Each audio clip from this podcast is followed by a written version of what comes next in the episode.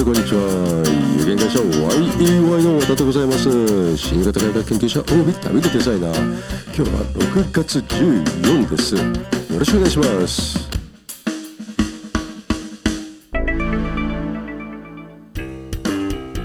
はい復活しました。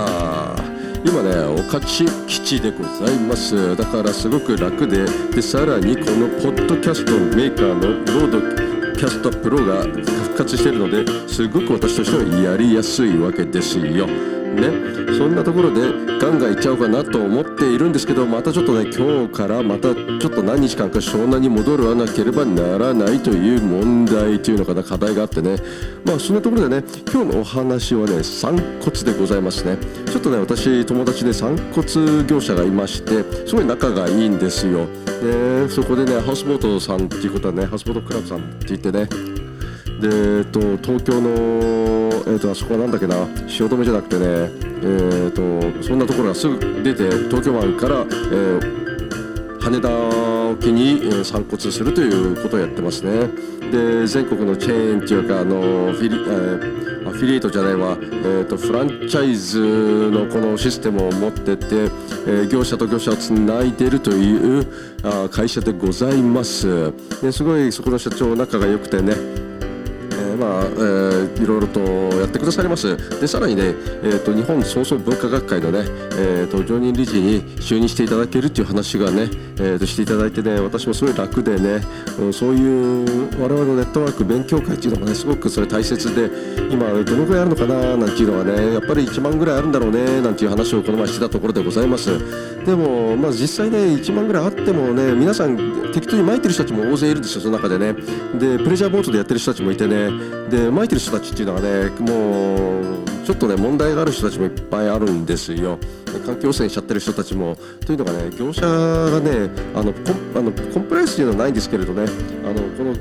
法的整備というのがねきちんとないんですないんですよ、まあ、本当はねあの人を乗せるということはねえー、ちゃんと旅客業として、えっと、海運法とかあるんですよ、まあ、皆さんご存知通りだから船なんていうのはそのふあの法律に基づいてライフジャケット、えー、着用とかいろいろとあったりするんですよね。で勝手に出てなんていうだからこそ小型船舶4級3級とかいっぱいあるわけですね。でその中の小型船舶3級とか行ったら普通の運転免許なんですよねでタクシーなんかやるときやっぱし2種免っていうのがありますしそうやって、えー、プロフェッショナルの業務の、えーと、免許を取らなきゃいけないところなんですけれど、えー、プレジャーボートで行っちゃう人たちで、えーと、白タク行為をやってる人たちも大勢いらっしゃるということをね、あのー、お話しされててね実態が見えないというところでございます。でまあさそんな中でねなぜそんな話をしてるかって言ったらね私もねちょっといっぱし、えー、認識を常にアップデートしていかなきゃいけないなっていうのがあるんですよ。例えばね遺骨っていうのは、えーと、散骨するのに、と、グレーゾーンなんですよね。えー、埋葬後埋埋埋葬局、えーと墓埋葬墓地埋葬法というのがありましてね。その墓地埋葬法の中で、えーと、グレーゾーンなんですよ。迷惑かからなきゃいけかけちゃいけないというこの程度しか書いてないのででこれ最高裁まで言ってるわけですよ。でその中でですね我々が言っているのが、えー、遺骨はできるだけ小さく砕いてほしいだって逆に言えば2ミリ以下に砕いてほしいよねというのがねというのはパウダー状にしてもらわないと困るという、えーね、中には、えー、まず、まず変な話ね。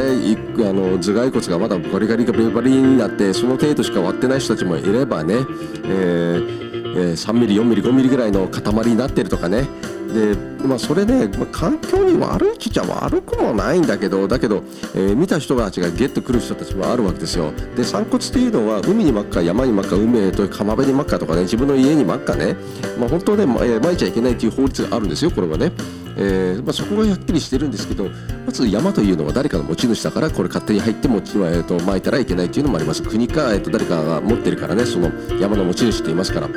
ー、それは、えーと侵入するということですから。であとはねあの、まあ、小さくあの原型をとどめたら、えーと、遺骨いあの息の法律に触れます。でその中でですね遺骨というのはどういうのなのかって言ったらね、えー、我々も学会で調査したところが例えばね、えーと、あそこはね、えー、揖斐川あたりなんだよね、えーと、愛知と岐阜のね境あたりでね、えー、部分収骨と収骨と全部収骨が分かれるんですよ。で関西は部分収骨で、えー、喉仏しか取っていかないんですよ。まあ、それそこがね、えー、取ってあとは全部、えーと、仮想中の方でピットに入れて、えーと、後ほど、えーと処分するっていう形になります。でそれが、まあ、どこになるかっていうのはちょっとまあそれは置いといてでだから喉仏しか取らないからそのその喉仏だけを本山に収めるとかねそういうところやってるやってはいるんですけれどそうじゃない人たちも、えーえー、まあ、小さく持って、えーと、分骨亀って我々の2寸3寸っていうね小さなおこに骨亀入れてその中にも、えーと、自宅へ持って帰るその残りっていうのは関西の方では、えーまあ、そのさっき言った仮想上のピットって言って穴に入れてのずっと持っててで参拝業者が持っていくという形になりますあのいっぱいになったら。であの関東の場合はですね、えーまあえーと、岐阜愛知から、えーと、東側ね、えー、そのあその辺りから、えーは全部収骨するわからかなりの量なんですよこれをね砕砕けなきゃいけないわけですよで砕くっていうこともねやっぱり大変であるしってまあ、あの日本の場合はね、えー、一度仮装してしまえばねパリパリパリパリってなってすぐ割れるわけでそんな大したことないんですよ。だからすり鉢でもって自分で割るっていうこともできるんですけど、まあ、ちょっとねそこはねにあの政治的どうなのかっていう普通の人だったらねグエの遺族がこれできるおばあちゃんの遺骨ちっちゃく割ってくれるなんて孫にますあの頼むことはできるかもしれないけどなんかね、えーと、心情的にうーんってくる時もあるんでしょうけど日本人ならね。でですからこそ業者さんに任してとそういう粉砕の機会があったりするんですよね。例えば戸田西条さんとかにもあったりね、えー、あとはまあそのハウスボートさんにもね唯一あるんですよ、えー、それを自分のところでやってるというそういうあの粉砕ルームというのがあってね。これ日本でただ 1, 1箇所だけなんですよ。ハウスボートさんぐらいだけだかなと思ってるのはね。そんなところで、えっとえ遺族と立ち会いながら粉砕していくという。でその機械でね、えー、でやってパウダーしていくというもう本当にパウダー状ですよ、ね、メリケン粉じゃないけどそんなような形の、え、パウダーになって帰ってくるわけですね。でそれを袋に入れるわけですよ、えーと、水溶性の、えー、袋に入れて袋ごと入れるかまたは袋から入れてシャーってやって袋も、えーと、海にかだすという。あとはちょっとしたら、えーとえー、これもうすぐ水に溶けちゃうもんなんでね。だから大丈夫なんですけど普通の人たちがやってるっていうのはそこまでやらないわけですよ、ね、ビニールだろうプラスチックだろうかね海に捨てちゃうわけでそのまま。ねあの湘南辺りなんかねサーファーたちがね散骨してるのは知ってるんですよでまあ例えば皆さん海にゆかりがあるからみ、えーとえー、パドリングしてちょっと沖まで出て、えーと、皆さんでケンパーってやってそのまま、えー海に撒いてしまうで袋ごとそのまま撒いちゃうんじゃないかなと私は思うんですよというのがね海にあのパドリングして持っていく時には、えビニール袋じゃなきゃダメなわけですよ。だからそういうビニール袋袋をその人たち持って帰ってくるかっていうのはね私ね微妙に思ってるんですよ。でそういう人たちが、え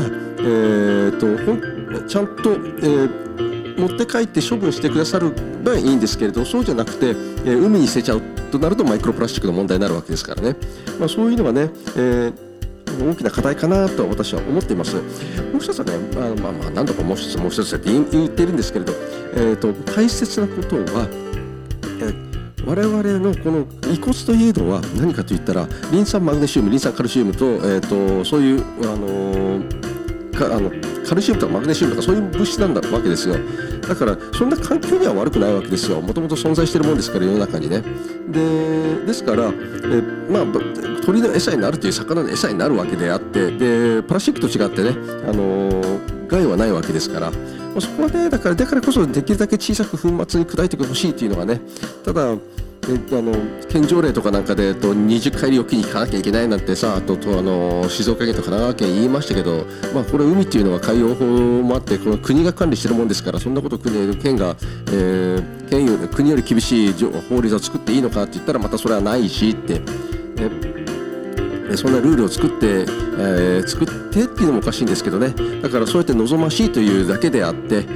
だからこそ 20, あの20回りっていうのはねかなり沖に出るわけですよ。そうすると20回りいっちゃうと実はうねりが大きいんですよ。そうするとプレジャーボート程度じゃいけないわけですね、まあ、そういうので抑制してるっていうのもあるんでしょうけれど、まあ、まあまあそんなことであのプレジャーボート乗ってる人で行く人たちなんかそんな関係ねえなんてやってしまうのがあの日常茶飯事だと私は思っていますね。ただねあの現場をね捕まえたことないし誰も捕まえることができないんでねわからないわけですよ。ね、あのちょっとしたあと船出しちゃってじゃあ皆さんにねやりましょうって言ってね。で大きくそれをね出してるわけじゃないんですよね。だからこそ口コミでやってるからこそなおさら実態がわからないっていうのがこの散骨の業あの状態ですなんですよ。でまあ、散骨業者地でもね、えー、と何社か、まあ、いっぱいあるんですよ。だから全国こう北は北海道から南は九州沖縄まであるわけでこのあのチーム連携チームがねそういう人がまだいいんですよ。ちゃんとした法律とその業界に入って、えーあの良くしていこうということを運動をなさっていらっしゃるからそうじゃない人たちが多くの課題かななんて私たちは思ってるわけですよ。であとね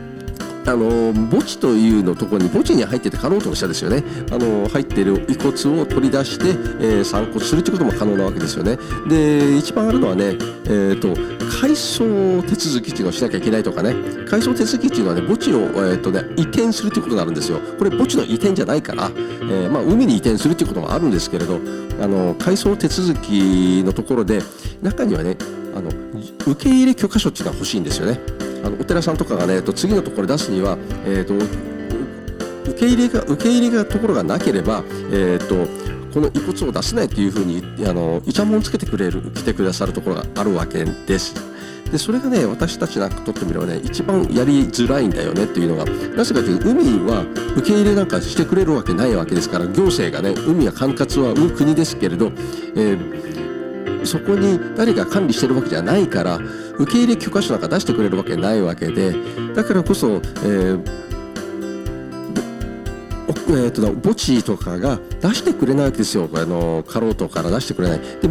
でそれをねやっぱり業者さんがじゃあうちが受け入れますからという形にしてくれればいいんですけれども、まあ、ちょっとねこれ交渉いつもやってるって言ってましたね、えー、ハウスポートさんがね。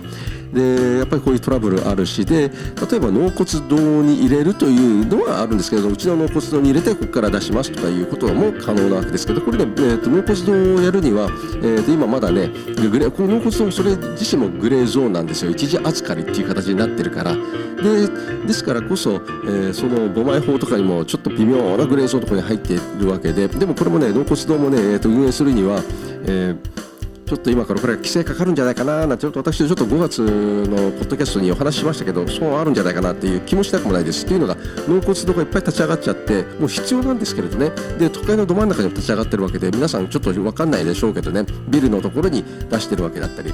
で一番大手なんか言ったら日六さんですよね。うんそういうところがね、あの私の一六さんも友達と社長友達なんですけれどそういうところで、えー、頑張ってらっしゃる会社もあるわけですよきちんと。えそんな中でね、えーと、納骨堂に入れるかというところもあってそこから出しますという形で手続きもあったりするわけで。まあ、それもね、ワンステップ、ツーステップで、ワンステップ、ワンクッション置くわけなんで、まあ、それはね、簡単でできることなんですけれどね、ただ、あの、カロートからね、出したカロートっていうのはと、お墓のあの石の人人です、下ですね、昔はね、えーと、土に戻してたんですよ、あの、ズタ袋から入れて、ダーッと開けてたので、えー、で、そこにと土を撒いてたわけで、だからこそ埋葬というわけで、土を、えーと、土を上からかけることが埋葬なわけで、で、その中でね、えーカロートに入っているのもやっぱり水が溜まるわけですよ。で水抜きをできる、えーと、お墓ではないとっていうことなんですけどお墓ってね結構下びちょびちょなんですよ。で海とか、えー、雨とかが、えーと、入ってでお骨の蓋も開けちゃったりするんですよ。たまに。開いちゃったりするんですよ。でそういうのがねやっぱりちょっと厳しいよねなんて言って一度ね遺骨を遺骨遺骨ね洗わなければならないっていうこともあるわけですよ。実際ベタベタになっちゃってるわけですよ、えーとこつかめなかったね。そういうのをきちんとやってくださるかそういうのはきちんとあのかんあの考えていらっしゃるかということがもあの必要であって。でお寺さんもねむやみにねそうやってカロートを上げてなんだかんだとあの遺骨をはいどうぞなんていうわけじゃないわけですよ。これもビジネスですからあのお寺さんっていうのはねこの墓地墓地っていうのは皆さん借りてるわけですよ。あの自分の墓地でありながら自分の墓地ではないわけですよ。先祖代々借りてる借りてる土地であってね。で墓地になると墓地以外は使えないというのがね日本はね。だからこそ、えー、厳しく管理しようとしてるっていうのとで、えーと、ビジネスであるからあのお寺さんも離檀料とかいろいろとあの請求してくるわけですよ。でこれが、えっと、10万なのか20万100万なのかっていうのはねここがまた揉めるところなわけですよ。でやはり人の遺骨ですからお寺さんも今日あげてなんだかんだとやって、えー、気持ちよくあの出してあげたいっていうのもあると思うんですけれど。次の人たち、まあ、自分だけならいいんですけど先祖代々の墓なんて誰が入ってるかなんて分かりゃしないわけですよ。でも墓を崩さなきゃいけないということもあるしって。で今もうあのお寺さんもねお墓ビジネスがなかなか成り立たないっていうのがね分かってらっしゃるからだからこそ、えー、このどうしたらいいかというジレンマだと思うんですよ。まあ、今日の話はねそんなハウスボートさんのお話もありながら、えー、かなり、えー、法律を、えー、きちんと管理していかなきゃいけないよねなんて管理っていうかな。法律を守った業者さんと、えー、きちんとやっていかなければならない。でさらにそこの、えー、法律の解釈というのが曖昧だからこそ、えー、きちんと業者さんに聞きながら、えー、やっていかなければならないよね。ということでございましたよ。っとはい。